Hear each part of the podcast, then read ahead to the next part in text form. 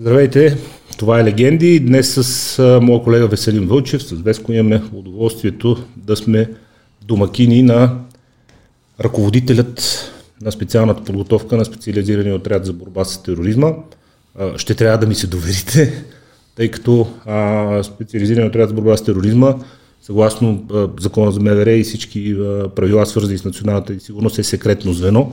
Тоест, самоличността на днешния ни гост в някаква степен, разбира се, не неговата длъжност и това, с което се занимава, за което ще има удоволствието той да я разкаже, но в някаква степен неговата самоличност ще остане тайна за вас. Днешния разговор ще протече без имена и без а, лица, но съм сигурен, че а, много по-важно ще е това, което ще си говорим и тези важни, но в случая не чак толкова детайли, а, няма да ви, тяхното обягване няма да ви направи неприятно впечатление.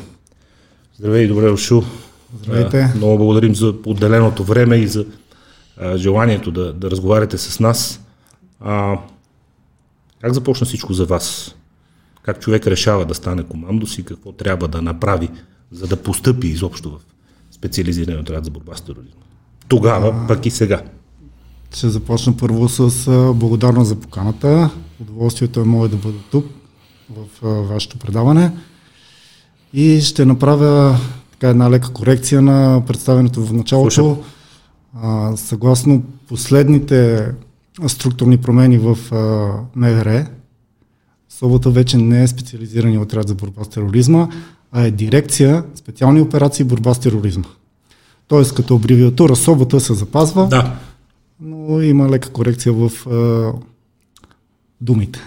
Разбрах идеята на днешния разговор нарочно не съм се готвил, защото а когато човек седне и прочете, а, той минава няколко крачки пред а, хората, които гледат и слушат, респективно.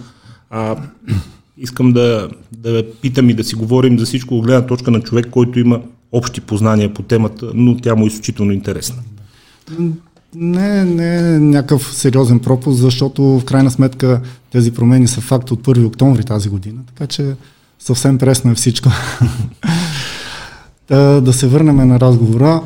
А, за мен всичко започна с а, така нагласата и идеята, че хората, върши, които вършат тази работа, са до голяма степен а, една част от обществото, което се нагърбва с, а, да го кажем, непосилна за, за други хора дейност и стремейки се да, да бъдат част от а, такава структура, от такова звено, за мен нещата се осъществиха, станах член на отряда, а, вече 12 години работя там, като в а, периода, в който работя там, съм разминал минал през различни длъжности, за да стигна до настоящото положение, в което съм ръководител на специалната подготовка в отряда. Как казахте, станаш член на отряда, се едно човек решава и става член на отряда. Как ами... се става член на отряда? Всъщност въпрос на мотивация, желание и подготовка. За какво трябва да е подготвен човек? Да покрие стандарти, приемни изпити? Ще как процедурата ами... на постъпване в Вижте? Процедурата е като за всяка служба в МВР, обявява се конкурс, съответно желаящите да работят тази дейност се явяват на този конкурс. Това е процедура, в която се минава през физически тестове, които са трудни, но не чак толкова. така че. Ама то. Нали... Значи, защо се смея? Защото а, преди време тук на, на гости ни беше а, Кирил Николов Дизела и той казва ми, а, примерно ви говоря, а, пробягал човека коме ми, не решил да го пробяга, да постави рекорд. Викаме, то първият ден не е толкова тежко, защото няма толкова голяма денивелация. Вика, те са 150 км аз си бягам през цялото време. И сега, когато някой ти каже не е толкова трудно и той с каква лекота говори за тия неща, какво значи не е толкова трудно? Физически ами, тестове. А, вижте, физическата подготовка е нещо, което човек може да го усъвършенства, да го а, подобри. И когато знае какви са целите му, с един целенасочен процес на подготовка, не е проблем да постигне тези изисквания, които са необходими за постъпване на определена длъжност, на работа на определена длъжност. Които са какви, защото предполагам, условията няма нищо общо с... Ами, това е един комплекс от а, 7 упражнения. А, започва се с а, катерене по върлина, която е висока 5 метра. Трябва да се изкачи за 6 секунди. Аз приключвам. Не е тежко. Да, тук ще отпадна веднага. Добре, но да чуем. След, кое, след което а, коремни възлизания на лост, необходими са 12 повторения да се направят, след което има спринт 60 метра за 7,8 секунди. Добре. След това имаме набирания на лост а, 16 на брой, трябва да се направят. Имаме скок от място над 2,60, лицеви опори 45 и 3 км дълго бягане за 12 минути. 3 км 12 минути, 4 минути на километър. Ами, те, аз ще приключа на върлината още, но другото да, не е непосилно. Да, и за това казах, че не е, не е Да. някаква драма. В крайна сметка, нали, хората като мен и настоящите колеги, всички са минали през този тест, така че по-трудното всъщност е психологическата нагласа. Защото човек, който се настройва и иска да работи тази работа, трябва да има специфична психологическа нагласа. Което... Вие влагате в това, сигурен съм съвсем други неща, но ако човек просто се замисли какво е да живее живот, при който сега, докато си говорим, може да бъде извикан и да му се наложи за милисекунди да взима решения дали да приключи нечи живот и как да спаси живота на някой, на някой друг и това да се превърне в напрежение, което си 24-7 години наред, ясно е, че се иска специфична психическа нагласа, психологическа нагласа, но как тя се проверява на входа? Психотестове, събеседвания. Ами в конкурсната процедура реално няма, няма психотестове а, за кандидатстване при нас.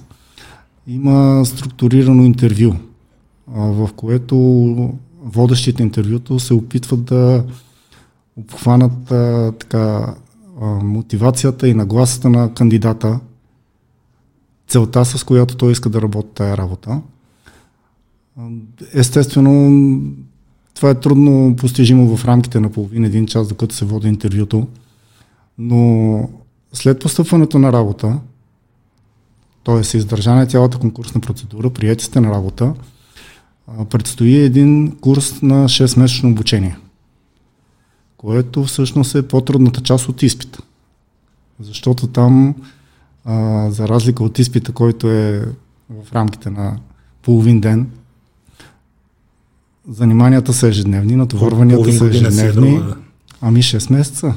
Всеки ден. Има ли на входа други изисквания? Физическите, интервюто, стрелкова подготовка, бойна не, подготовка? Не, не, Това е първата, първия филтър е този, след което започва 6-месечното обучение, Точно което така. предполагам не всички завършват успешно. Ами да, да, факт е, не всички успяват да го завършат успешно. И причината да не успеят да го завършат успешно не е физическата им подготовка или стрелкови и тактически умения, а точно психологическата нагласа, за която говоря. Защото в а, един период от 6 месеца подложени хората на постоянно натоварване, а, постоянни предизвикателства да взимат решения в а, така, близки до реалните условия, вече инструкторите успяваме да, да си изградиме така достатъчно добра а, представа за човека, който е срещу нас. Не само на база събеседване. Точно така. Точно така.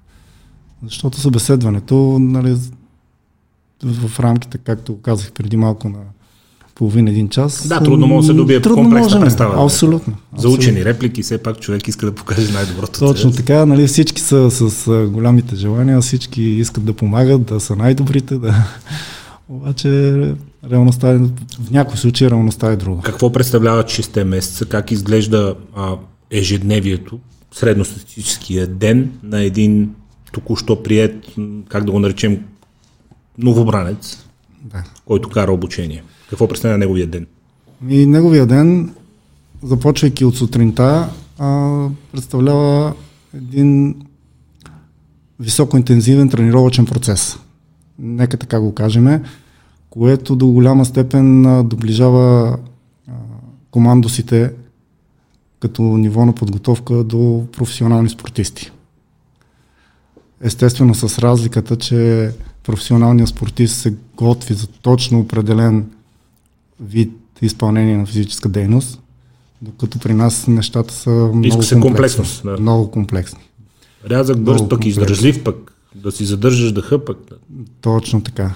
И, и точно от тази гледна точка е тази а, ш, така наречена школа от 6 месеца, в която ние изграждаме тези качества в тези хора. И, и ги изграждаме до едно базово ниво. Как? Какво представлява денят? Примерно започва се сутрин с физическа тренировка, кога е стрелкова подготовка, бойна, тактическа? Ами, за, за целият курс на обучение има подготвена а, програма. Тоест не, не, ден с ден не си прилича. Абсолютно, абсолютно, да, да. Има градация, предполагам. Абсолютно. Започваме с а, базовите, базовите изисквания, които имаме в отряда, т.е. физическата подготовка, бойната подготовка, по-скоро да кажем бойно-приложната подготовка. А, така хората виждаме кой къде е по отношение на тези две основни подготовки. След което вече навлизаме така в а, по-дълбоките води, ако мога така да се изразя. Започва стрелкова подготовка. А, през цялото време работят а, тактическа подготовка, защото а, тактическата подготовка е вър, върха при нас на всичко останало. Всички останали подготовки са подчинени на нея. Е, да. Защото е няма абсолютно никакво значение колко може да вдигнете от лежанка или колко може да изтичате, ако не сте част от а, тактическия екип.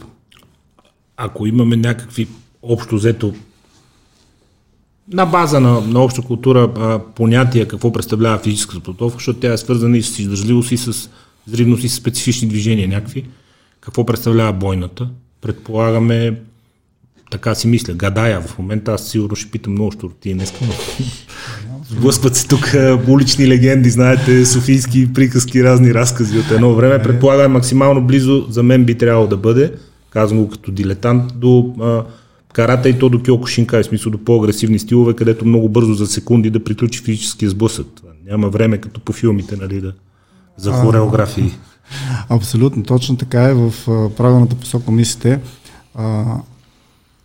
При нас условно разделяме бойната подготовка на две части. Ударни техники, където влизат спортове като бокс, карате, кикбокс, муайтай да. и, и борцови, където влизат борба, сабо, самбо, джудо и този тип работа на земя.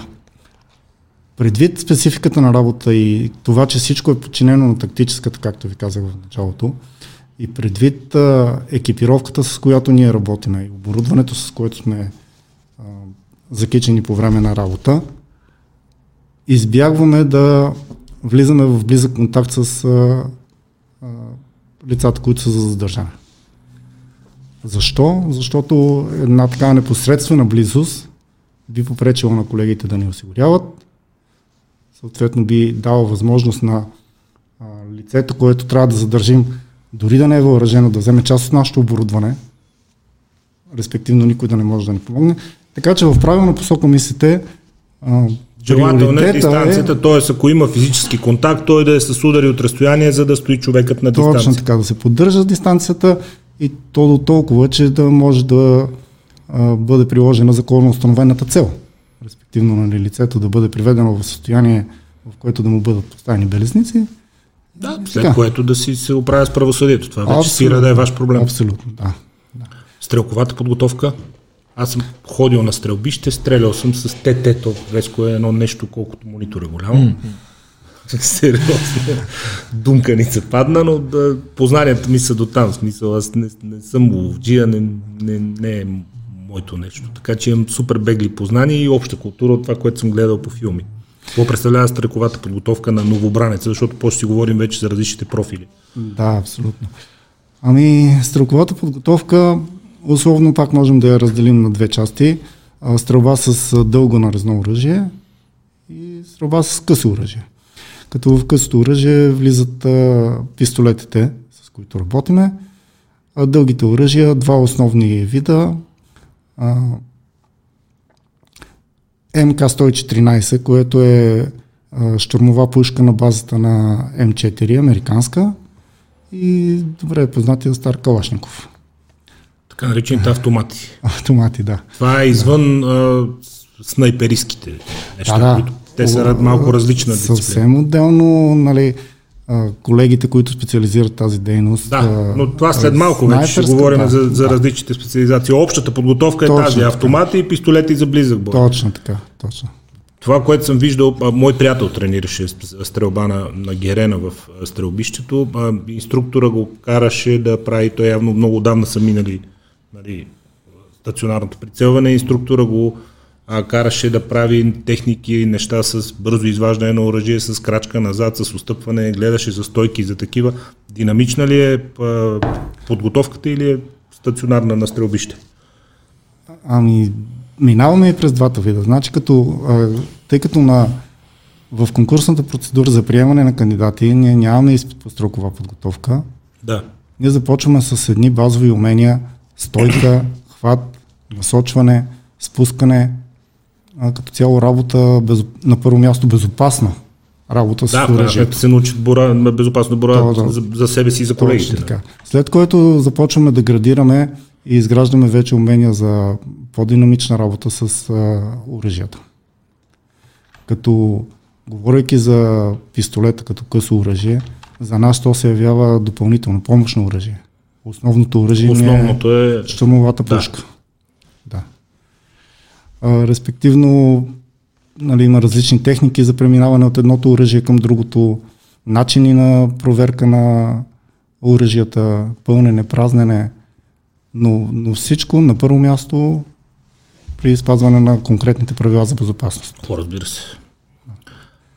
Минават 6 месеца. Кандидата, желаящия, е минал първото сито приемния изпит, после е успял да премине и през обучението, без да се скапе, нека си го кажем, от натоварванията и от всичко, с което се сблъсква.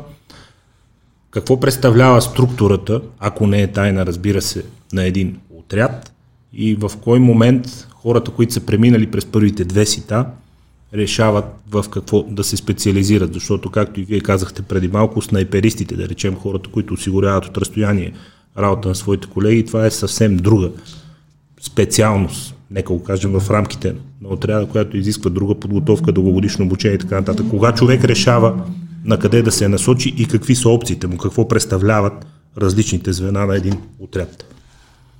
Значи след като преминат 6 месеца, на базата на анализа и отчета на това, което са показали кандидатите, те са вече служители, вече не са кандидати. Вече са служители, да. А, те, те ли избират или вие ги насочвате?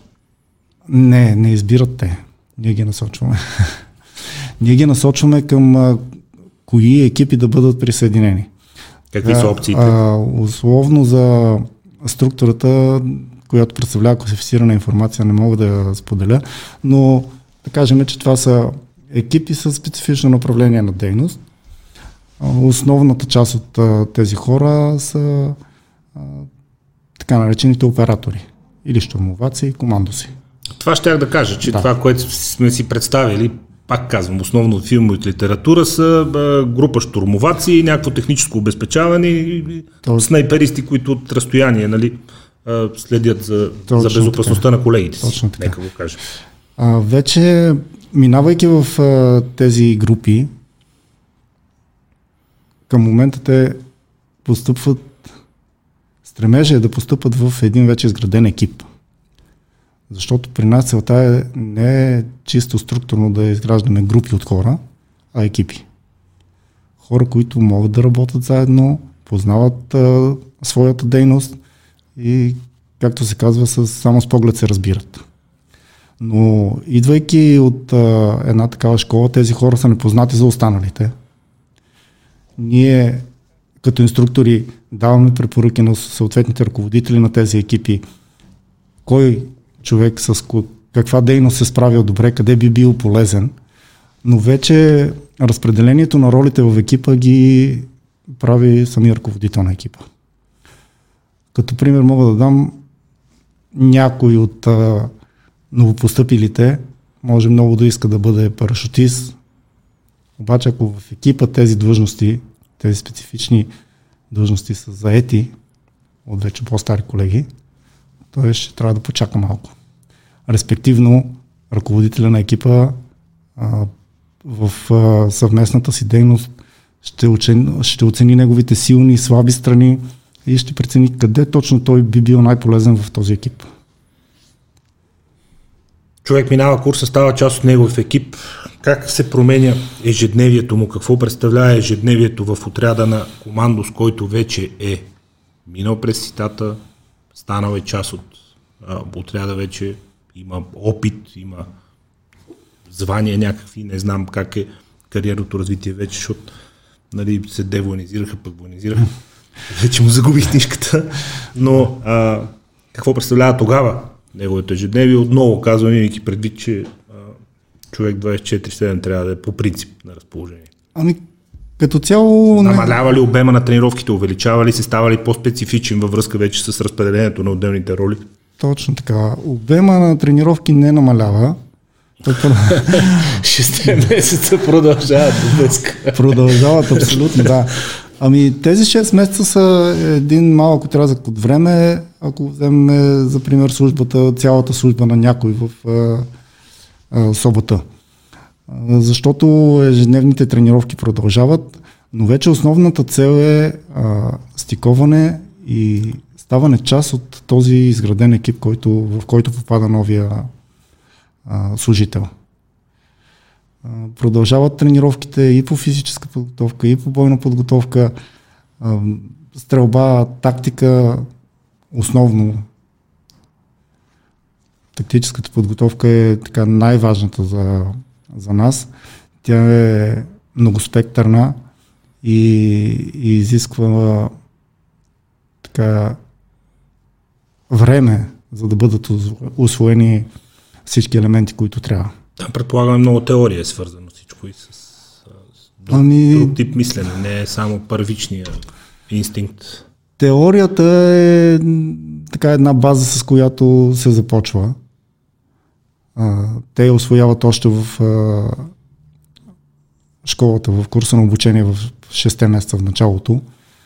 Така че след това е предимно практика. Предимно практика. Предимно практика, да, защото трябва, както казах преди малко, идеята е този екип от хора да стане така добре стикован и така добре сработен, че буквално с поглед хората да се разбират, да знаят кой къде застава, защо застава, какво ще прави.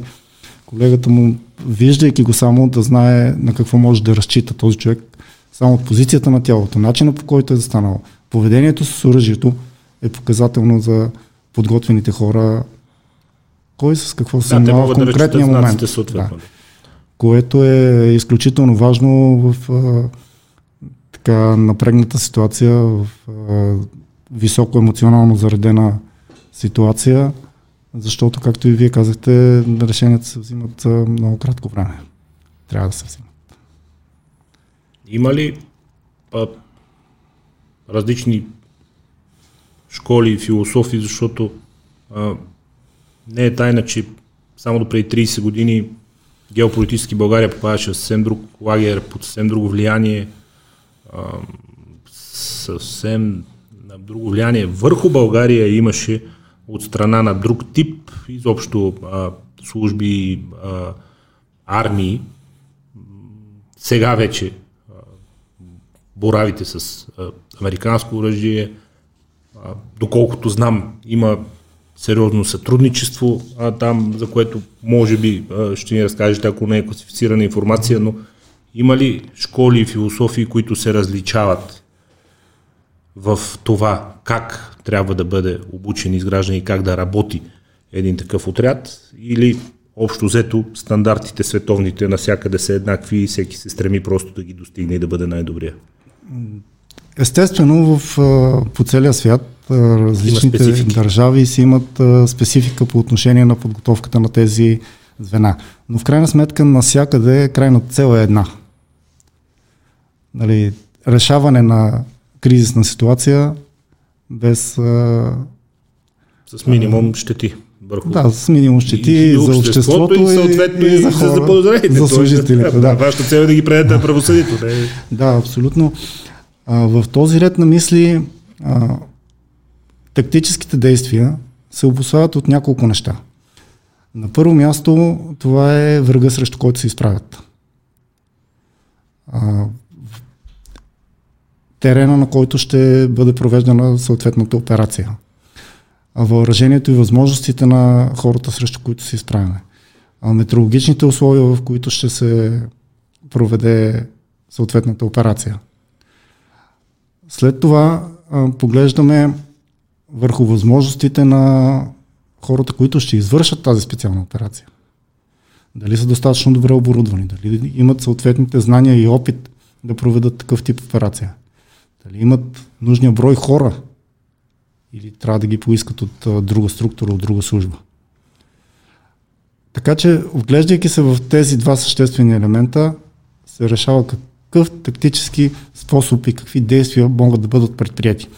От тази гледна точка, а, насякъде по света, предвид а, локалните заплахи, пред които са изправени хората. Да, те са много различни. Абсолютно се изграждат а, определени тактически способи елементи, с които те да бъдат изпълнявани. Много е трудно да, да се прави сравнение, защото нали, между източни, западни, азиатски и така нататък а, тактически действия, защото на, така да се каже, бойното поле куршумите не разпознават а, пол, раса, да, и кой, кой националност и кой какво е чел. Да. От тази гледна точка, всяка държава си прави стратегия, по която да работи и начини, под които да бъдат подготвени съответно служителите, които ще се занимават с тази дейност. За щастие, както вие споменахте, ние имахме така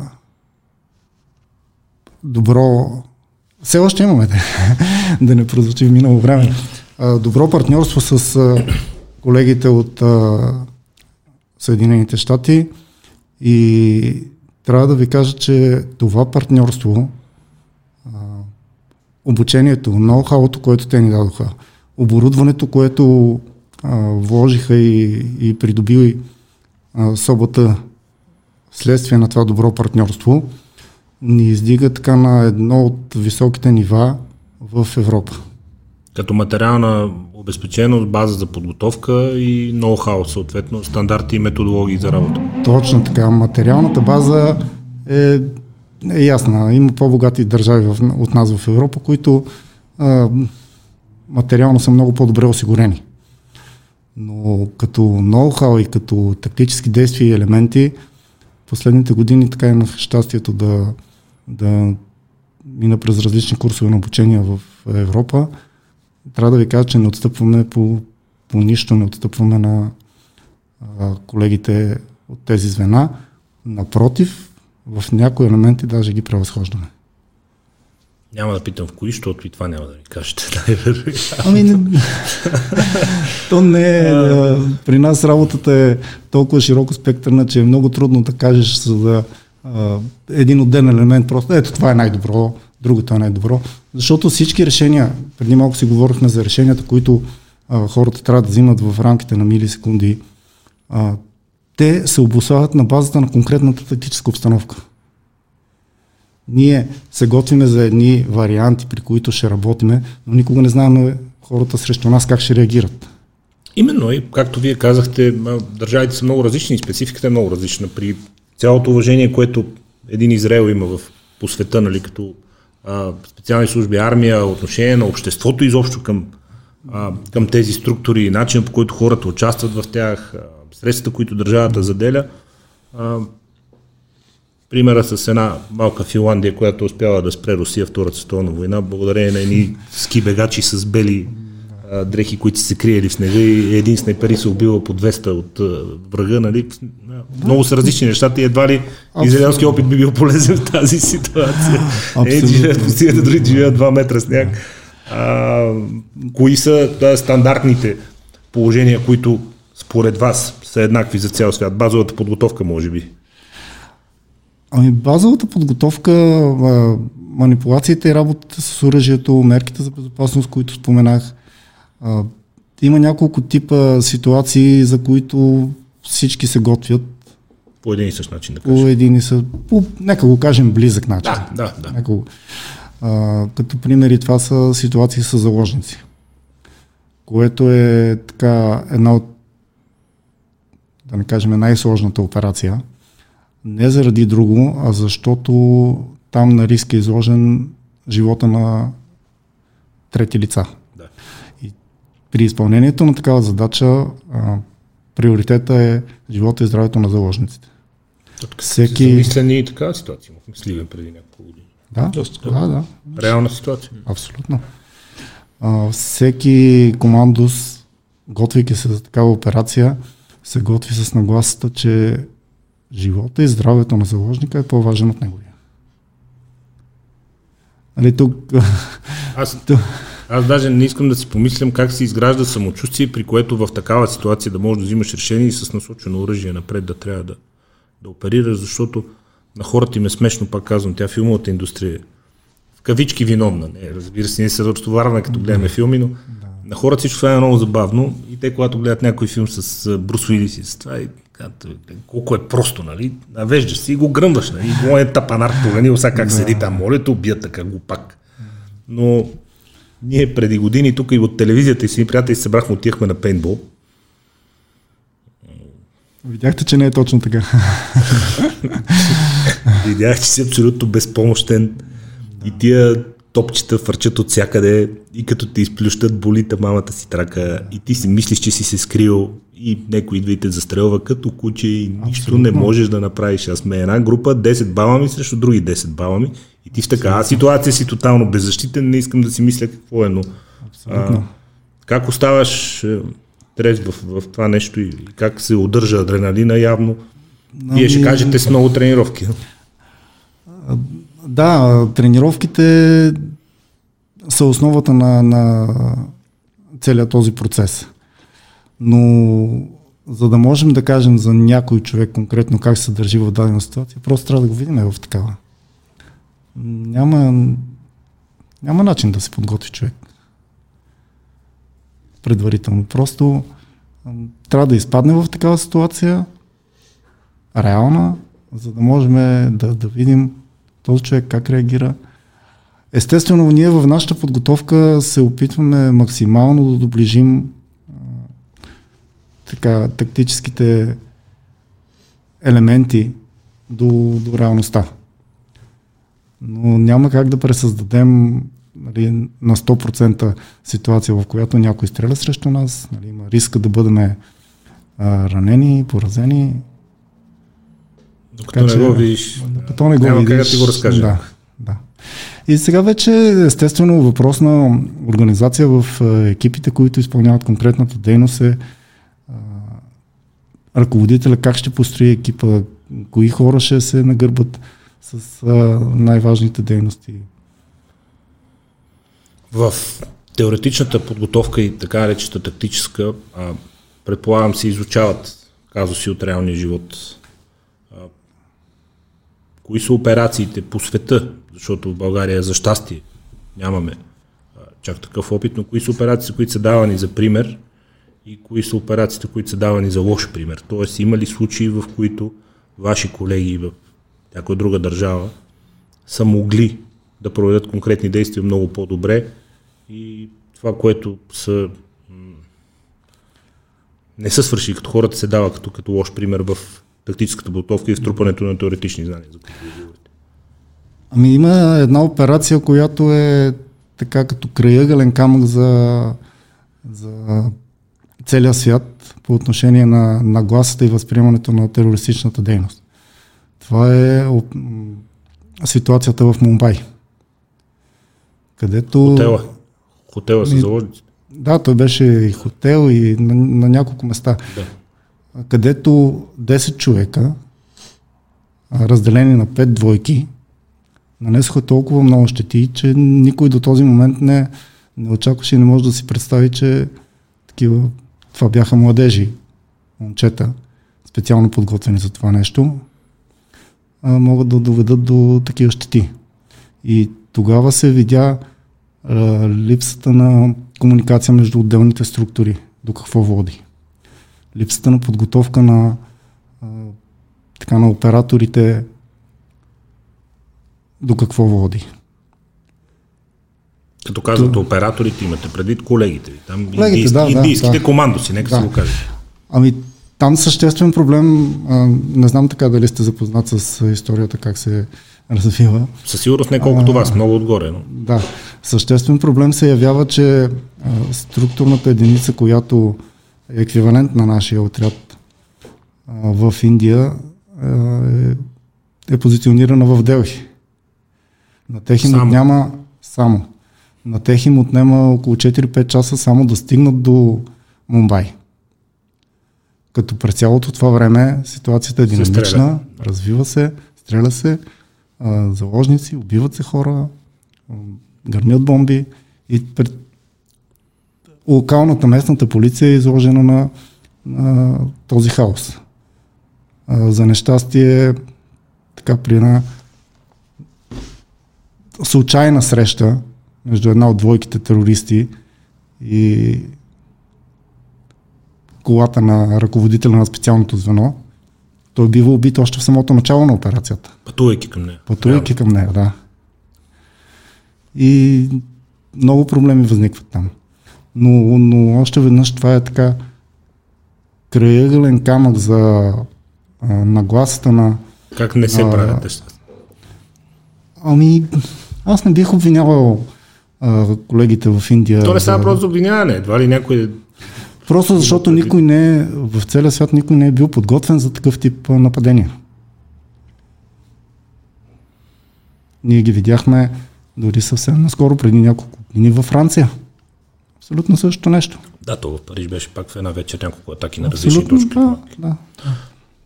А, какво представлява, да речем, а, американската система и американската организация, защото от това, което знам от обща култура е, че в, за да се избегнат подобни неща, пак огромна държава, огромни разстояния, общо взето всяка а, градска дирекция на полицията в големите градове, говориме а, столиците на щатите, има така наречения слот тим.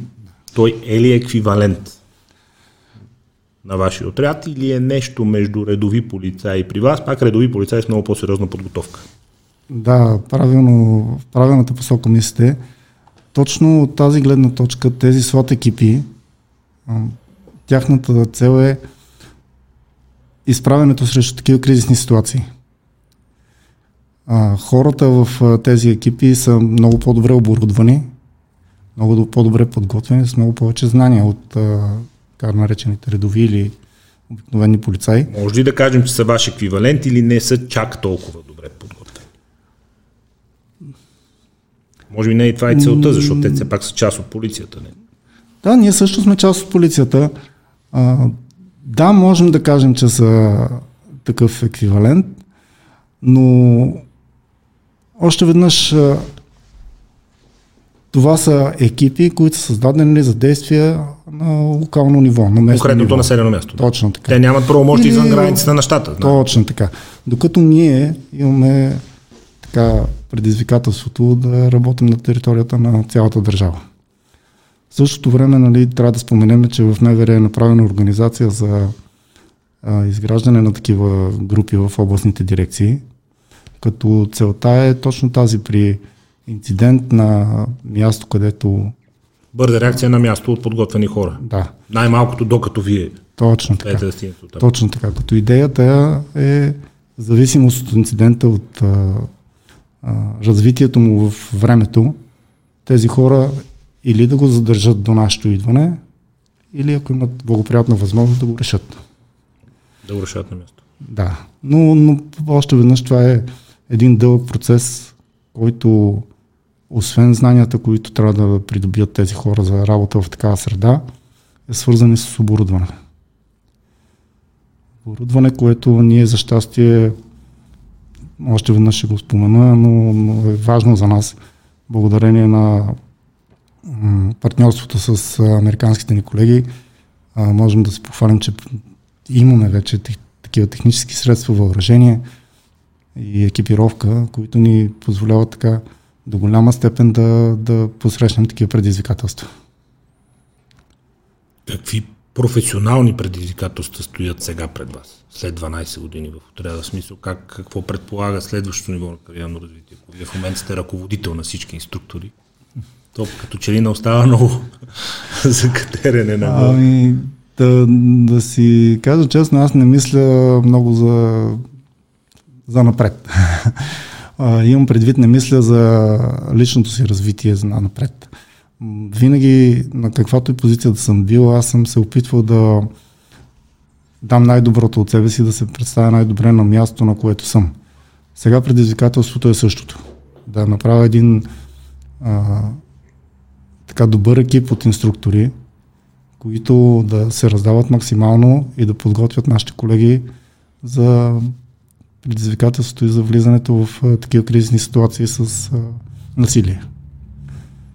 Така че опитвам се да, да направя най-доброто, което мога, по най-добрия начин и каквото дойде. Все повече се отваря обаче с развитието тук на корпоративния живот и с развитието на економиката, все повече се отваря ножицата между заплащането в частния сектор и това в държавния. Няма какво да си говорим, когато човек има семейство, деца, тези деца гледат другите деца, казват, тате, те имат, аз що нямам, идва време за хубави училища, за, за развитие, за университети. Човек започва да мисли за тези неща, доколко честна е позицията. Ако да каже, вижте, окей, вие ще ме обучите, ще ми дадете едни специални умения, които аз после мога да продам скъпо на, на частния пазар. А, аз ще поработя тук 10 години и на 35-40 ви пожелавам приятен ден и отивам да изкарам и малко пари. Е ли това честна позиция, защото според мен, според мен, тя е много по-честна от едни не много приятни практики, които се случиха през 90-те години, през деня си командос, нощно време да си нещо друго. Нали? Да, да, да, разбира. Което е много по-нечестно от това да кажеш, да, окей, разчитайте на мене, следващите 10 години съм тук, после обаче ви пожелавам приятен ден, отивам да изкарам малко пари, защото имам да се грия за семейството си. Да, проблема е, че всъщност в някои случаи се получава, че тези хора не работят дори тези 10 години, за които говорите. А, сигурен съм и наистина го вярвам, че хората, които кандидатстват да дойдат да работят при нас, не идват с тази нагласа. Но, както вие споменахте, като ни удари живота, семейства, деца, приоритетите се променят малко и по един или друг начин тази нагласа се променя. Ако даден служител е работил 10 и повече години при нас, окей, той е дал достатъчно за обучението, което е преминало. Нали, работил е да приемем, че е нормално да, да предприеме някаква стъпка за промяна в Това ще да попитам, има ли, има, ли, има ли някаква неофициална или ако има и официална, не знам, а, възрастова граница, след която се счита, че човек не е ефективен като штурмовак и ако той не желая да се развива в администрацията на отряда или да прави професионална кариера в Министерство на вътрешните работи, сега спокойно може да каже и служих си моето приятен ден. Ами не, има ли възрастова граница или се делят на, на можещи и не можещи? Точно така. Няма, няма възрастова граница. А, строго индивидуална. Строго индивидуално е а, така някои хора успяват да се съхранят в а, тежкия процес на подготовка. А, До кога? Кой... До какви години? Ами, служители, наистина единици, които са и над 50 години. Действащи оператори. Продължават да са във форма. Продължават да са във форма, поддържат се. Основният проблем всъщност е контузиите, с които се сблъскват хората. Защото, както ви казах и в началото, това е една високоинтензивна физическа подготовка, ежедневна и неизбежно в някакъв момент се появяват контузии, които някой път се явяват непреодолими. Аз без да ми е работа много обичам тежката ежедневна физическа работа, но а, знам тя какво ми коства като а, грижи, като възстановяване и така нататък. А, как а, функционира отряда от гледна точка на това а, медицинския контрол, а, редовни изследвания на хората, показатели, а, как се коригира това движение при контузиите, към кого се обръщат, има ли лекари ваши или МВР болница, не знам. Ами, да, да, правилно, правилно мислите. МВР болница, имаме лекар при нас, който следи за функционалното състояние на хората постоянно. Има периодични изследвания някакви? А, всяка година се правят изследвания а, за специалистите по отношение на парашутна и водолазна подготовка. Тези изследвания са много по-сериозни, много по Предполагам, то при водолазите, да. особено там нещата са... А, да. Така че Имаме възможности за диагностика и за ранно така, хващане на някакви отклонения.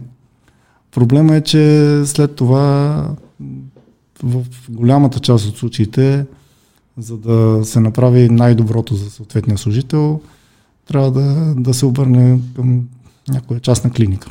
Не заради друго, просто защото имат съответната техника и оборудване. По-добре са оборудвани технически. Ами, ами да, за съжаление.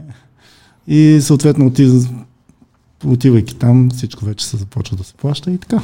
Няма ли механизъм през застраховки или през по някакъв начин това да се компенсира, защото при тези физически натоварвания, а... при оборудването, с което боравите, с пълно бойно снаряжение тичаш през неравен ами... терен, предполага се, че да, имаме... рано или късно беля ще стане. Имаме застраховки, които покриват нали, възникнали инциденти но те са когато нещо е възникнало а, непредвидено. Да, ако разтегнеш мускул докато бягаш. Точно така. А, сега в а, така, процеса на работа във времето се натрупват а, така, едни физиологични изменения, които не винаги довеждат до конкретен инцидент, който да бъде оценен като а, трудова злополука. Просто цялостно, нека го кажем, тялото се износва от ами... натоварването, от напрежението. Да, това е физиология, няма как да го спрем. Но казват, за казват, щастие, че вече има как. за щастие, така и инструкторите, с които работиме, и хората са достатъчно грамотни да, да могат да дозират натоварването си, така че за щастие това са редки, редки Това ще да кажа, имате ли свободата вие да дозирате натоварване, ако някой ти каже така и така напоследък нещо усещам, нямам кондиция. Мисля, че ако дам зор, може да стане беля. Да, да, да. Може ли днеска малко по-полека? Абсолютно. За да дойда все пак и утре. Абсолютно, абсолютно. Имате тази свобода, всяко, вие да определяте натоварването. Всяко занятие с, започва и... точно с а, този разговор. Дали всички са в кондиция, дали всички са окей, okay, здравословно, дали са готови за изпълнението на дейността на занятието, което предстои да се направи. Така че това е процес, който инструкторите го следят неотклонно. Но и самите ви колеги имат свободата, ако усещат, че нещо не е, говорим изцяло от добросъвестна гледна точка, ако усещат, че не са на 100%, да кажете, бе, да, днес да, няма да дам газ, да. за да мога и утре да съм на разположение и усещам, че може да, да стане беле. се. А, както ви казах, нали, всеки екип си има ръководител. Съответният служител, ако не се чувства добре, той реда е първо да отиде при ръководителя си да каже началник така и така, днес не се чувствам добре, еди какъв си ми е проблема, може ли? Съответно този ръководител говори с инструкторите, с хората, които са по-нагоре и естествено никога до сега не сме отказали на човек, който е в недобра кондиция или в недобра форма да, да почине, да се съхрани. Освен храната, обезпечени ли сте с нещо друго, гледна точка на възстановяването, говори? Ами, не, това е индивидуално. Как е в чужбина, ако да речеме някоя друга държава, там където сте бил, където сте виждал, може ли да кажем, че е въпрос на а, стандарт на съответната държава или а... Точно така. Въпрос на, на стандарти на възможности на съответната държава. А ние може да искаме много работи, но все пак трябва да се съобразиме с възможностите, които има държавата. А, и... Възможностите, които имат да накоплаците, трябва да се съобразите, защото... Ами да, и... Възможностите на е... с функция това ние колко може да изкараме да бъдем като данъци. Да. Това е... Много искаме вие да сте добре, ама... А, това е едната страна на монетата. Другата, другата страна на монетата е приоритетите, които са пред власт имащите. Разбира се, но тези власти имащи специално се имат афинитет към всичко, що е свързано с МВР, но въпросът е по-скоро на, на цялостно финансиране. А, прави ли голяма разлика това, че вие сами се грижите за възстановяването си, за разлика от, примерно, колеги ваши, къде да речем, най- най-лесно се дават примери Швейцария, примерно, които си имат масажисти, криосауни, добавки. Не, не бих казал. Не бих казал, че това прави. И така сме си добре. Ами да, справяме се. справяме се. А, пак ви казвам, следствие на, на ноу-хауто, което придобихме последните години на оборудването, на екипировката, на въоръжението, още веднъж смея да твърда, че отряда ни е на сравнително високо ниво в Европа. Преди няколко години, 2018 беше проведено едно голямо учение Atlas Common Challenge, което включваше 7 инцидента на територията на Европа, респективно отрядите в европейските държавите в Европейския съюз бяха групирани така, че да се отговори на тези 7 инцидента. И всичко това се случваше точно по начина, по примера, в който ви дадох в Мумбай. Да. Едновременно. Координирана многоточкова да, атака. Да, да. На 7 места в Европа се случи това нещо. А, ние тогава работихме съвместно с а, колегите ни от а, Румъния, Гърция и Кипър. И трябва да ви кажа, че много добре справихме. така да се каже. И, и не, само, не само тук, преди, само преди месец Работихме с инструктори от Франция, от френското специално звено Райт. Бяха на гости при нас. Между другото ще отворя една скоба. Бяха впечатлени от а, новата база за подготовка, която имаме. Тя къде се намира, ако не е тайна, на територията на поделението? Тя е, да. На, вътре на... в това, което всички софиянци знаем къде се намира, няма нужда да го обясняваме да, сега и да го казваме, но там, където знаем така или иначе се намира, вътре са изградени нови неща. Точно така. По проект Вътрешна сигурност беше изградена изцяло нова сграда, в която има тактически симулатор. Това представлява, така най-общо да го кажем, стаи, комплекс от стаи, който позволява различни конфигурации. Различни Пром... сценарии. Да, промяна в коридорите, промяна в големината на стаите, на вратите, на начините на отваряне, на затваряне. А, отделно... Вие не ги ли взривявате тия врати? Как се отваря? Защото те повивайте раз, два, три. Кой го интересува на къде са? Това е, това е друг елемент и Скъпо излиза. Ами не, ние тренираме го, естествено, можем да го приложим. А, въпросът е в каква да, да. ситуация и дали е необходимо да се прилага. Шегата е шега. А, извън а, промяната в конфигурациите вътре, това, което сме виждали,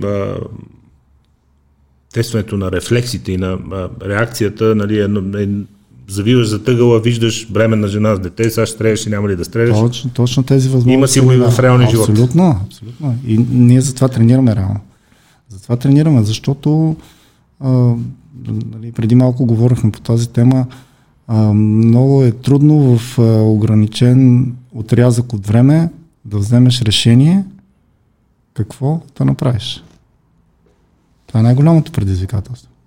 В спокойна обстановка, нали, на стрелбището, а, там е лесно. Мишената е ясна, всичко е окей. Дори и да сбъркаш, няма проблеми. Но в реалния живот грешките не, са желателни. Да го кажем. Меко казвам. В, в, в тази връзка също така имаме една от новостите при нас е компютърен симулатор за стрелково обучение, който дава възможност на инструктора точно този тип грешки, за които си говорим, да покаже на съответния служител, който е допуснал, че не е полезна. Системата работи с тя е лазерна система на реалните оръжия. Това е най-голямото и предимство всъщност, че се работи с истинските оръжия. Монтират се съответните лазерни системи и на екран срещу вас се прожектира съответен сценарий. Но в ръката ви е истински пистолет, не е някакъв пластмасов играч. Точно така, да, да, с истинската да, тежест, да, с твърдостта на спусъка. Абсолютно, точно така.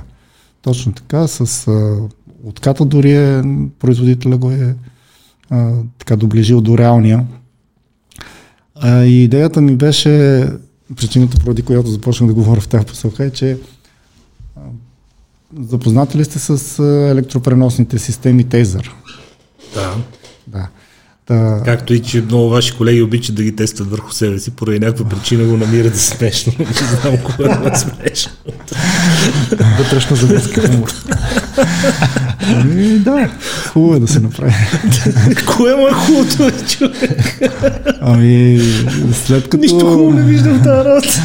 След като а, така имаш възможността да го използваш а, срещу нарушители и престъпници това нещо, не, нали, трябва да знаеш до какво а, ще им доведе. Скоро, скоро, между другото, извън шегата, а, лятото имах възможност главния секретар на Министерството на вътрешните работи да говоря и той това ми каза, че ако не знаеш Веско, нали, всичко с което боравиш, би трябвало да знаеш какъв ефект предизвиква. Абсолютно. И те не случайно тейзъри шпрейове, ако си спомняш, лято имаш някакви невероятни глупости, говореха, че с бойно отровно вещество си било пръскало тези протестите което беше невероятна бутия. И а, той ми обясняваше нали, за, за различни шпреве, за различни газове, по-мек, по-твърд, по-силен, по-слаб и така нататък. И общо взето, че ти би трябвало, когато боравиш нещо, да знаеш то какъв ефект предизвиква, което води до неприятния извод, че трябва да го пробваш върху себе си. Да, да се върна пак на системата за строково обучение. А, устройства тип Taser се закачват на колана на а, участващия в съответния сценарий и при нарушаване на някоя от правилата за действие или курсовете за действие, които са заложени за съответния сценарий, инструктора може да подсети съответния служител, че е допуснал грешка и тогава няма обяснение, ама аз тук, аз там... Подсети. Да. звучи подсети. Така че наистина изграждането на този комплекс ни дава много възможности, много е полезен за нас и пак връщайки се на темата от, за колегите от Франция, бяха впечатлени от това, с което разполагаме. И като възможности, и като това материално много добре, имайки преди, че Франция е една от държавите, която се отличава с това, че държавата харчи здраво там. Ами, да, принудени са. Последните години видяхме такива непрестанни. Да, не дава Господ, това тяхното е просто. Да. Това не е живота. За съжаление, така натрупаха много, много опит. Нали, за съжаление, по този начин го натрупаха. Но пък в същото време, за щастие за нас, ние имаме така добри контакти и могат, те споделят с нас този опит, което ни помага да бъдем така по-добре подготвени да разчитаме на това, че ще можем да реагираме адекватно в такава ситуация. Можете ли спокойно да кажете, че а, мътните години на отряда са вече зад гърба ви и всичко се прави строго професионално и само с мислята за закона, защото знаете, всеки го знае. Имаше години, в които за баретите се говореше по друг начин, те бяха тясно свързани, много хора работеха на частно като охрана. Освен това, често се случва, че трябва да бъде използван за сплашване и за показни акции, които нямат нищо общо с неговите функции по принцип хората се майтапаха по заведенията, не, като спре някъде тока, и като, то, като загаснат лампите, обикновено влизат баретите и защото нещо, което беше абсолютно излишно, може би било част от хаоса на прехода, как стоят нещата сега.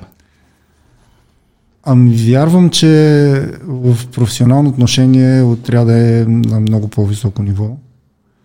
А, вярвам, че тези времена са отминали и вярвам, че ръководството на Министерството респективно ръководството на СОБата, ще работи в посока използване по най-пълноценния, най-полезния за нас начин. За обществото начин. Да, това е важно за обществото да е полезно. Същевременно мога да ви дам пример, не знам дали знаете, а, беше широко медийно отразено а, в борбата с COVID помощта, която оказваха колегите на спешна помощ. Ами там имаше и наши екипи. Там наши момчета работеха Чудесно. подпомагайки колегите от спешна помощ.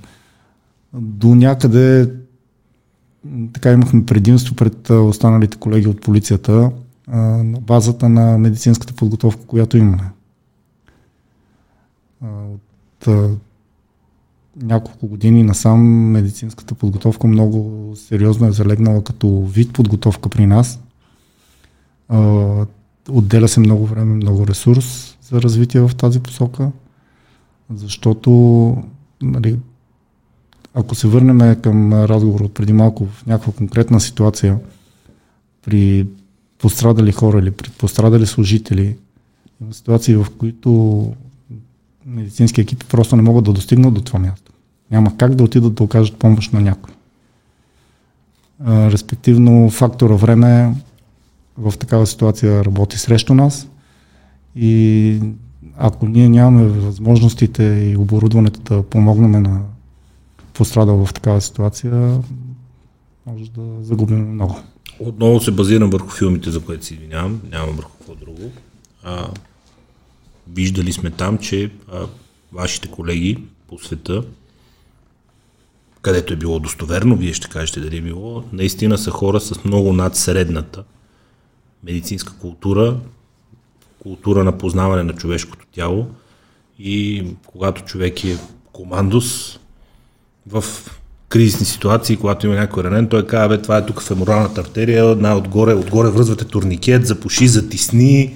Нали, виждат се едни познания за човешкото тяло, за начин по който то функционира и по който може да бъде предотвратена смърт дори и на тежко ранен човек, е много над средната. Именно, така е. Така е и при вас. Така е и при нас, към това се стремим. Кой провежда тези обучения при вас? А, ваши инструктори са хора, които са така, с е... такива познания да, или идват да, външни разбирам. специалисти, които да, да ориентират и да дадат знания това много е, по-задълбочени. На... Това е един процес, който започна от 2014 година а, с партньорите ни от а, САЩ. А, те започнаха да провеждат такъв тип обучение при нас.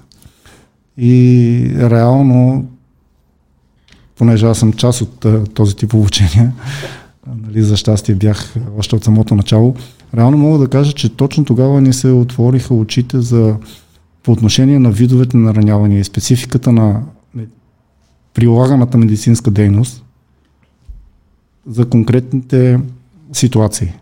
Да, от а, след хладно това... оръжие, огнестрелни... Ами, говорил съм с а, така с а, доктори, професори в медицинските науки, а, които са определено светила, техните знания са на светлинни години от нашите.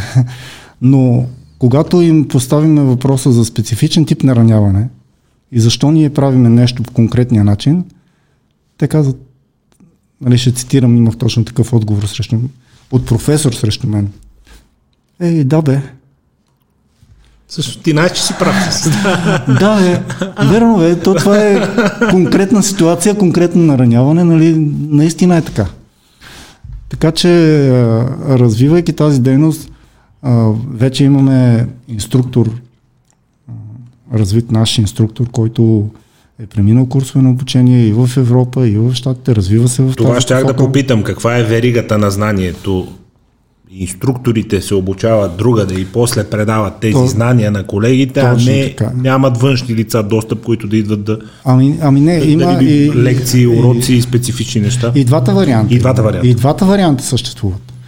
Като при нас, нали, инструкторите по медицинска подготовка за, залагат една база, която всеки командос трябва да знае, да умее и да има възможност да я направи.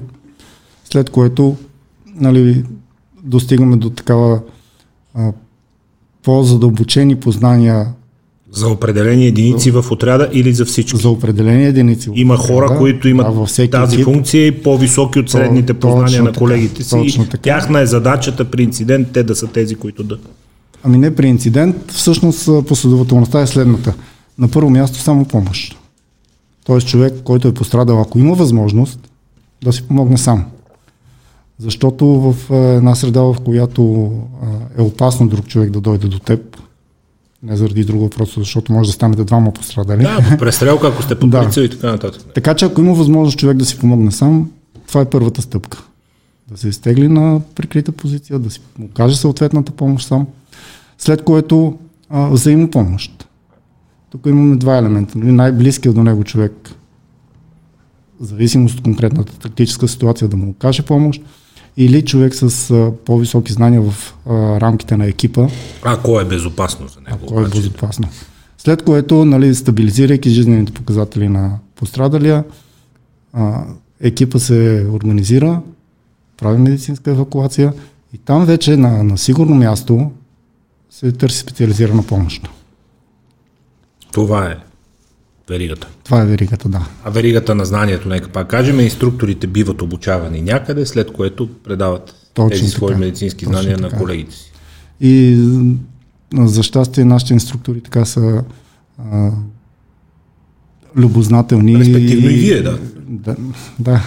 И лично, а, любознателни и са много така а, отворени към новите знания. Търсят новите знания. Интересуват се. Не, Какво не. отражение дават технологиите върху вашата работа? Защото нещата вече с технологичното развитие стават брутални. Ние а, с Веско това си говорихме, че а, като си слезем долу в телевизията и малко се чувстваме като почтенска станция, защото а, технологията, с която се работи тук, начина вече по който това съдържание стига до хората, нали, през платформи за споделяне, подкасти и така нататък, това са неща, които при някои не съществуваха и никой никога не е, не е мислил, нали, че ще можеш да си правиш реално.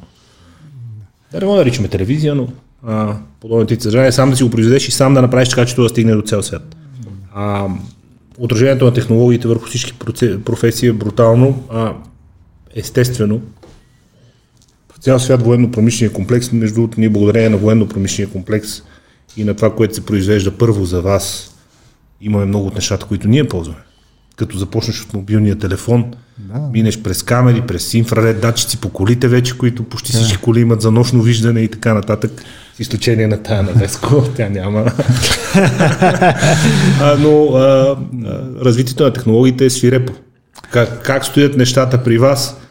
Предполагам, че е доста забавно сега, ако си помислите преди 12 години какво е било, когато сте постъпвали сега. Ами, да, да, определено имаме, определено имаме повече технически възможности, познания и хора, които се развиват в тази сфера да бъдат полезни. Използваме дронове, апарати, прибори за нощно виждане, телеоказатели, неща, които, както казахте преди 12 години, само ги гледахме по филмите.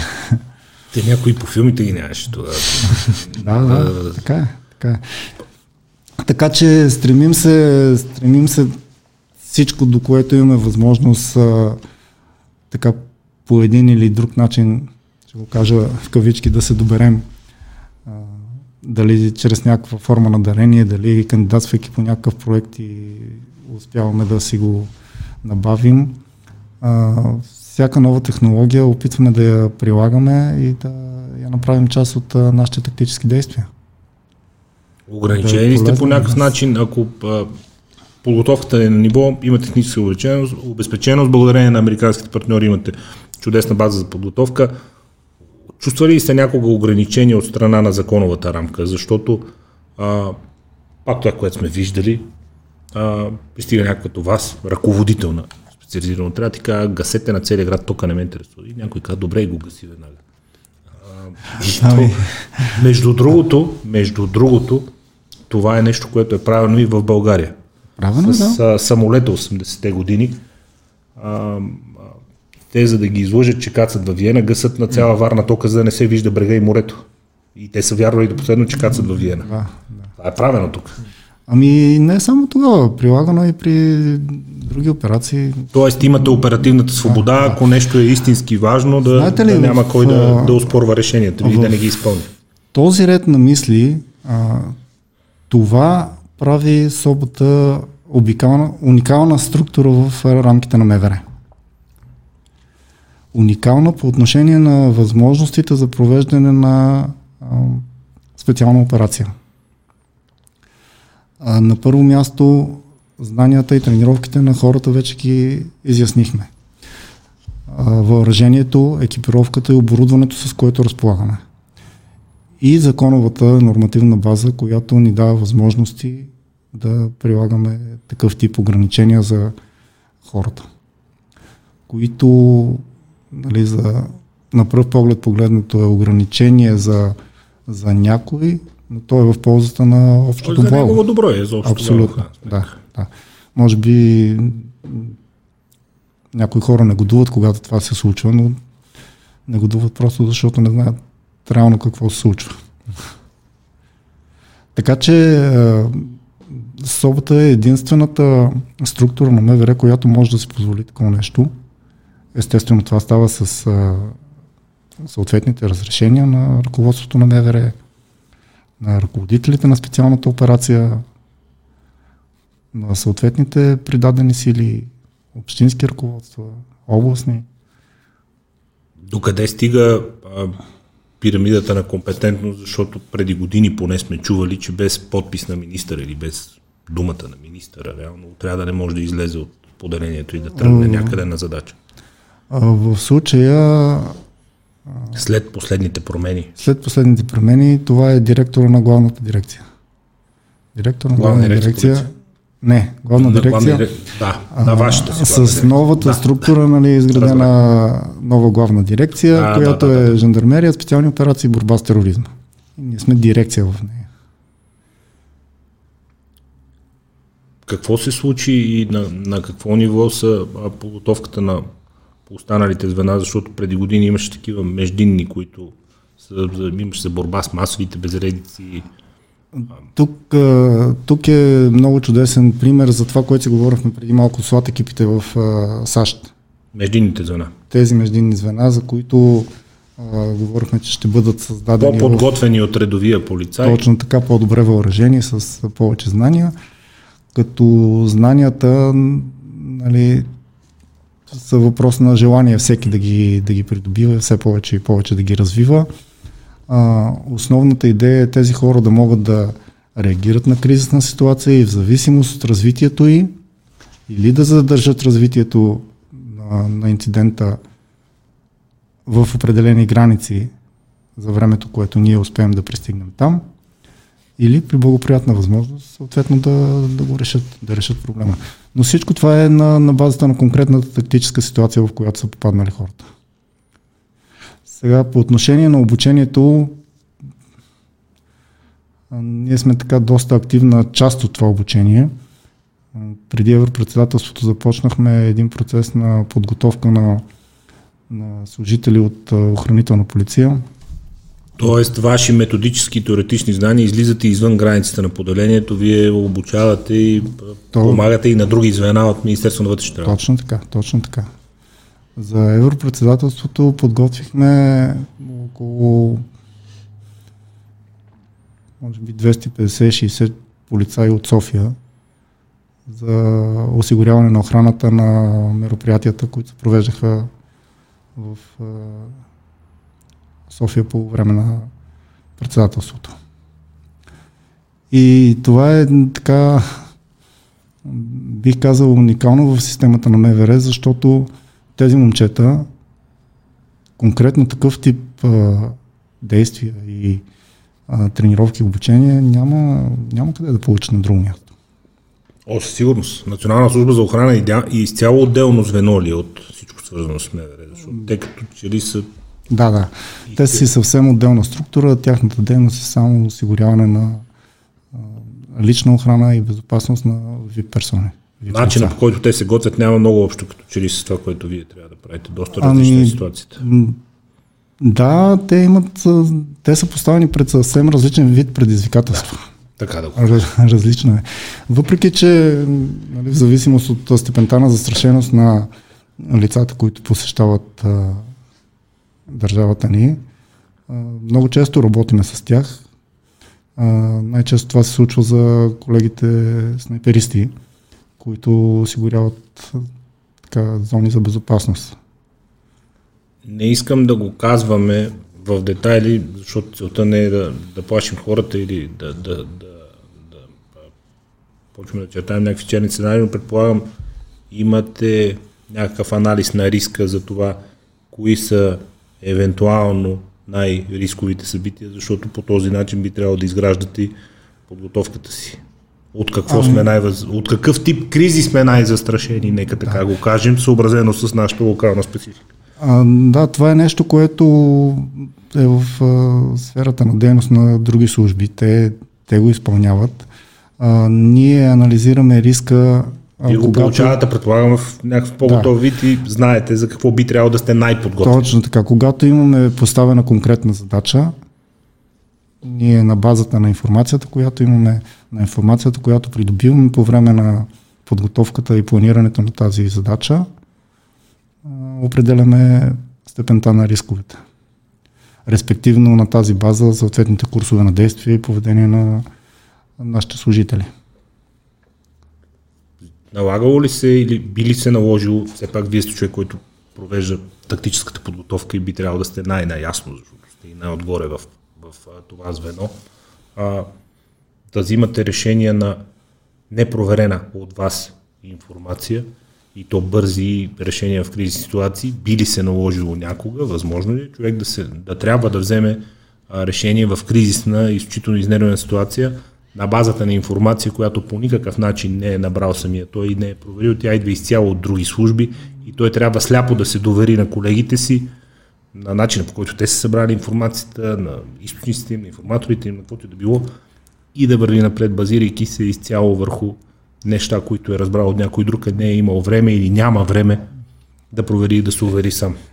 Защото често в кризисна ситуация няма време човек да седи и да анализира и да каже, чакайте сама, коя да видя сега това тук, момчета, няма време. Да, да. А, налагало се е, особено в а, годините назад, ако се върнем, а, много често имаше неразбиране, вероятно продължава да е така всъщност, от страна на оперативно-издървателните служби на възможностите, с които ние разполагаме.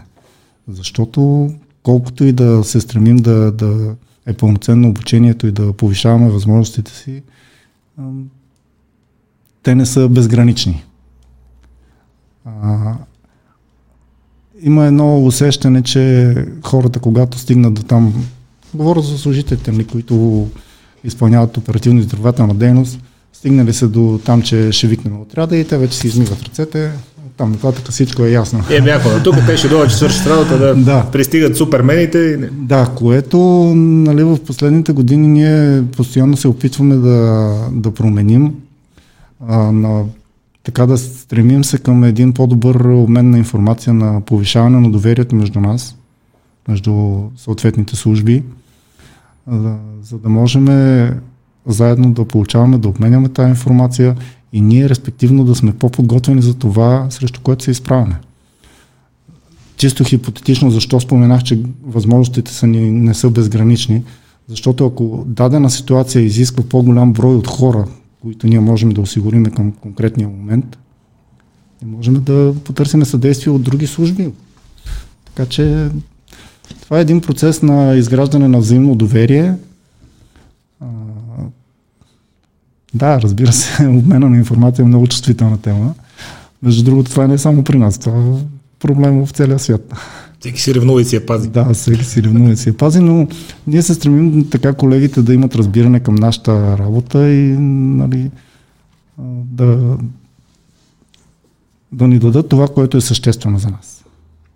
Едно от нещата, които, пак казвам, като съм виждал с главния секретар на МВР и, той, и други хора с присъствие, не, не е била част срещу, но това, което той тогава обясни и разказа е, че една от причините да може тази година Министерство на вътрешните работи да се справи с различните видове кризи. Здравна, КПП-та, пунктове за проверки на всеки град, спомняте си по време Да, да. линейките с охрана, нещо в което и вие сте участвали, плюс е, граждански недоволства, плюс блокади на пътища цяло лято, плюс протести и така нататък. Той каза една от причините многото работа в последните години за синхрон между отделните звена, тъй като до преди няколко години отделните служби с МВР не могаха да се гледат. Така е. Тази ревност е била като че ли стигнала малко по-горе. А, сега ще, ще споделя нещо с вас. Нали. Всичко е въпрос на, на време и възможности. А, при една от а, последните ни операции, информацията, която придобихме нали, за, за стартиране на, на операцията, беше доста ограничена. От не около 2-3 месеца така постоянна работа от колегите с неимоверната помощ на техническите средства, с които разполагаме, да, да успеем да реализираме така доста успешна, бих казал, операция.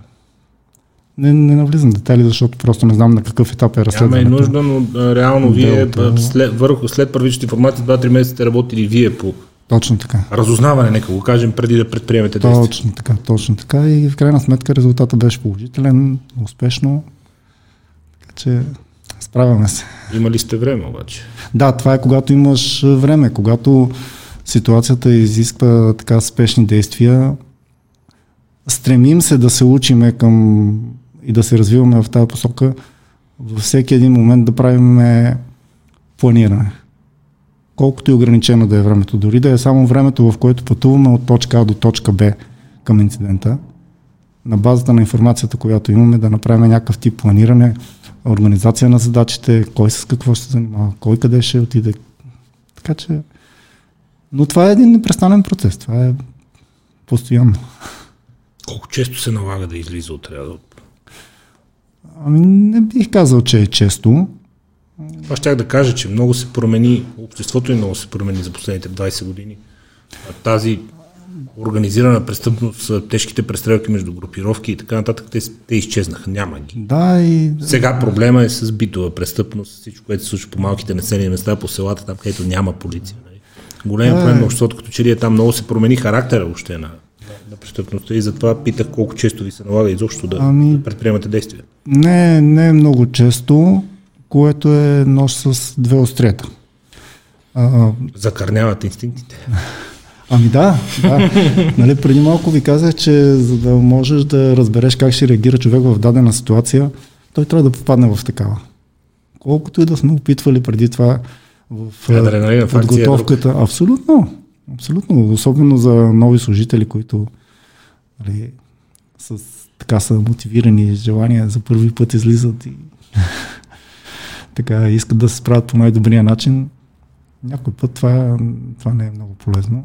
Ами вие, такава ви е професията. То, както се казва, ако никога повече не излезете от това поделение, най-добре за всички. Ами, би било абсолютно, чудесно. ама Абсолютно, За да. съжаление, най-вероятно няма да стане, но би било чудесно. Но в същото време... Аз това на лекара и на адвоката им казвам, дано никога повече не те видя, нали? Смисъл да. В същото време нали, има и други фактори, които обославят а, така по-рядкото използване на отряда.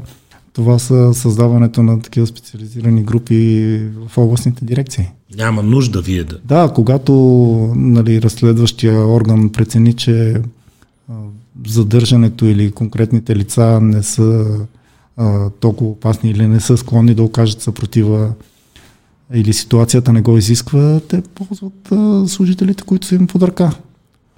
В същото време много по-лесно е използването за тях, защото става само с подпис на директора им.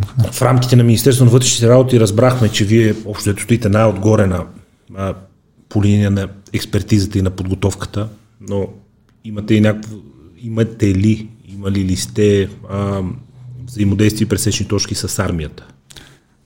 Да, да. Последните няколко години така имаме доста съвместни курсове и обучения. Говориме с а, специализираните звена. на Специалните сили на армията. армията, да. да. А, работим в една посока, вижданията ни са в една посока, така че имаме възможности за съвместни действия. Същевременно... Като презумпцията, нека кажем е тази, че в някакъв момент вие може да имате нужда от тях да. но във ваша среда, в градска среда и общо взето по вашите правила. Точно така. Защото обратната а... хипотеза не е много вероятна. Да, същото време за закона за противодействие на тероризма дава възможност на Министерство на отбраната да и, нали, неговите подразделения да участват в а, а, такива специални операции, но водещата структура респективно е МВР. Да. По вашите правила. Това между, да. другото, това между другото вече се е случвало. А, операцията в Нови Искър, където един масов убиец беше се скрил, ако си спомняте. А, да, то беше едно издирване няколко дни, мисля. Да, да, да. Така в тази операция се включиха и сили на армията. Участваха. Така че това не е... Под ваше ръководство и по вашите правила. Абсолютно, да. Okay. Да. да, има при възникването на такава кризисна ситуация се сформира щаб, който ръководи, определя. Впечатленията за колегите ви от армията, подготовка, знания, ами... материална техническа обезпеченост?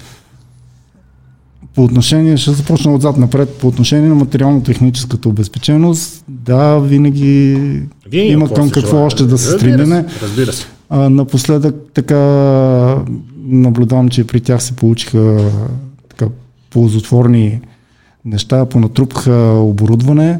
А, по отношение на знанията, да, имат така достатъчно висок набор знания, а, което ни позволява нали, ние адекватно да се партнираме с тях. Като цяло работиме заедно, съвместно и в една посока. Колко често в историята се е случвало да има взаимодействие между звена като вашето от различни държави? Защото а, има няколко знакови за целия свят случаи, нали? израелски самолет в Африка и така нататък, където местни пък идват и от Израел специални части и така. Но Практика ли е това, тъй като тази ревност, тя когато стане междунационална, вече нещата стават страшни, предполагам. Да, преди малко споменах за взаимодействието в, между държавите членки Ученията, да. в Европа. Те са обединени в една структура, която се казва Атлас. Нали, специалните отряди на тези държави са обединени в една структура. Постоянно се провеждат обучения, семинари, които да ни дадат възможност в случай на, на криза да можем да си помагаме, да сме си полезни един на друг. Нещо, което вече се е случвало при атаките в Мюнхен преди няколко години на помощ на немските колеги тогава много бързо много бързо, в рамките на 40 минути бяха пристигнали австрийски колеги. Да, то е много близко и до граница. Да. да. Така че това е нещо, към което трябва да се стремим, да работим в тази посока и да, да не се дърпаме така свенливо и да си искаме нещата, които знаем да си остават само за нас. Предполагам, има голямо развитие в тази посока, защото все пак Европейски О, да, да. съюз, общи служби, Европол, взаимодействие между различни да, министерства. Да. да, последните години, още веднъж казвам, се работи сериозно в тази посока и така най-големия плюс е, че реално работейки заедно с а, други колеги, се изгражда едно доверие. Ние вече се познаваме личностно, ние изграждаме приятелски връзки между нас. И доверието и обмена на информация, това, което си говорихме и във вътрешен план преди малко, е много по-лесно. Много по-лесно става. Преди малко казахте, че нямате генерален план за себе си. Имате ли неосъществени амбиции? Още нещо, което сте искал да постигнете в тази професия специално? И стои? Не. Няма. Колко, колко нескромно. ами не, аз, аз ви казах, че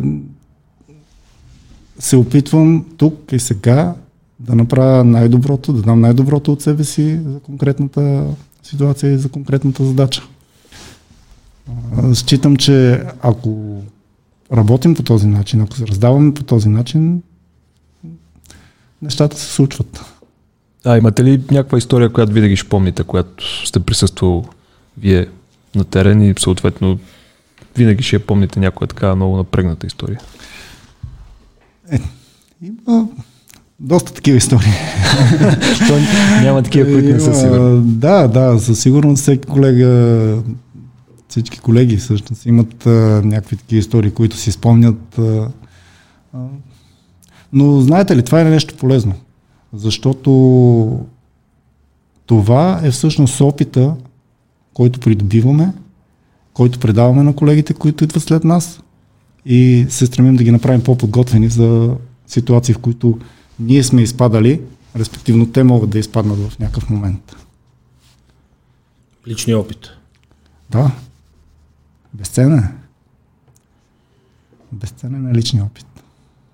Проблема на вашата професия е, че по много неприятен начин се придобива. Да, да, така е.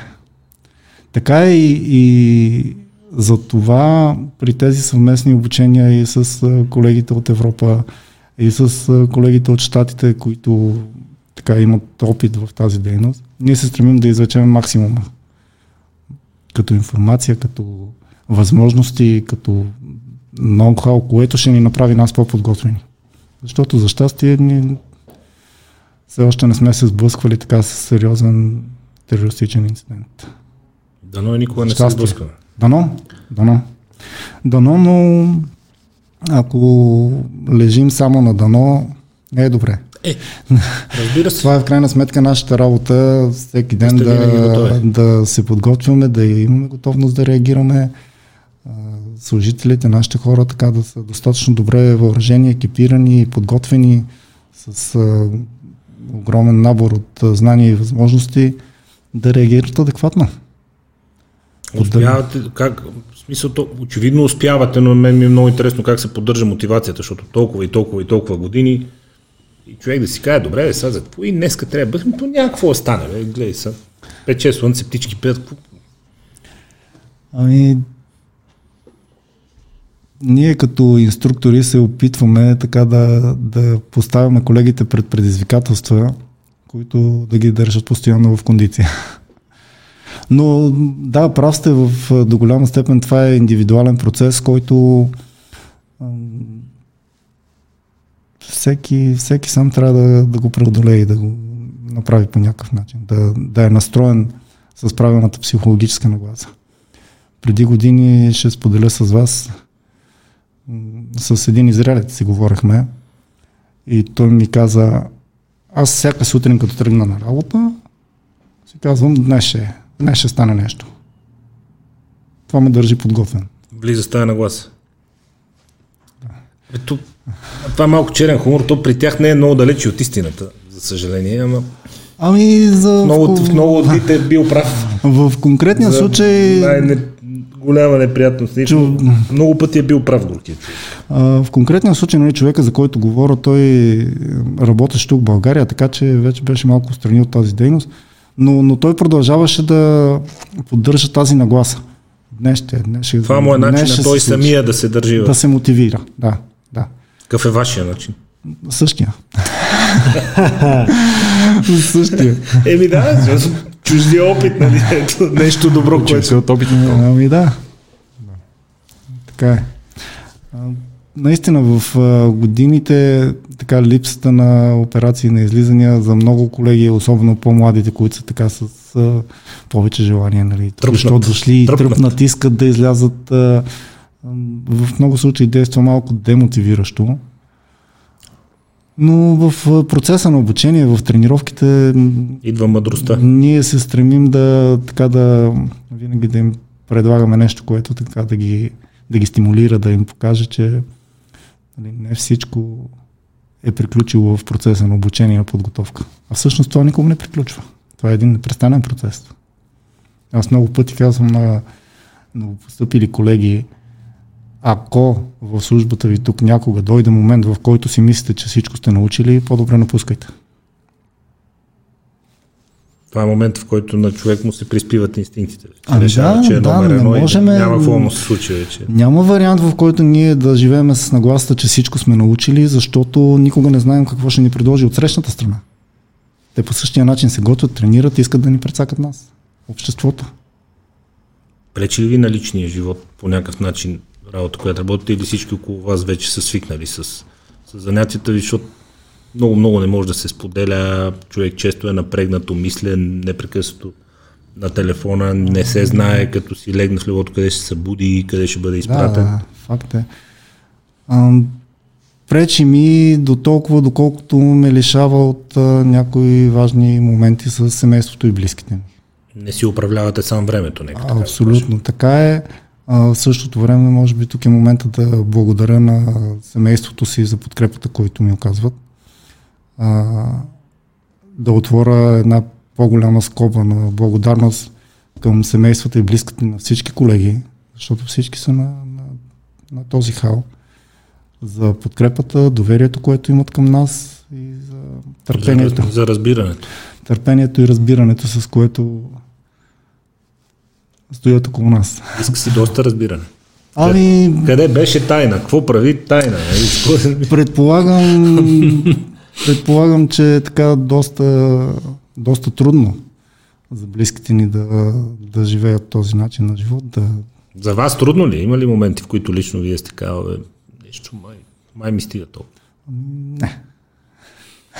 Отново не съм, много нескромно. Не съм имал такива моменти, ами да, не съм имал такива моменти, е защото, просто защото още веднъж начина на мислене ми е такъв, че а, аз искам да дам най-доброто от себе си в всяка конкретна ситуация, да се справя по най-добрия начин.